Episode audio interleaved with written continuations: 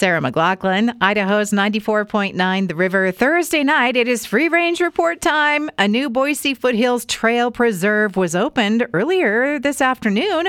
Hawkins Range Reserve, just past mile marker 7 on Bogus Basin Road. That entrance is to the left if you're coming up from the valley. Boise Parks and Recreation recruiting volunteers to adopt a pond in a park and then watch for dragonflies and file a report. Training is provided in case you're not sure of how to track them.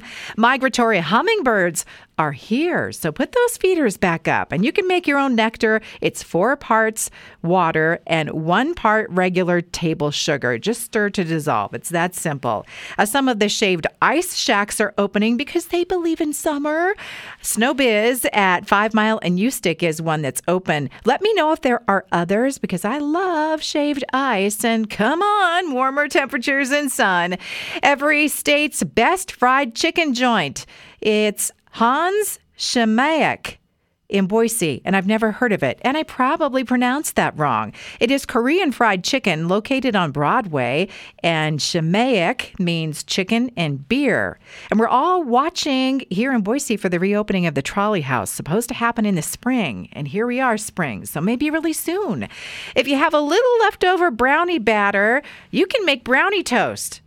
Okay, if there's batter on the spatula, you just spread it on the bread and put that in the oven along with the brownies for 10 to 15 minutes. That's a good idea.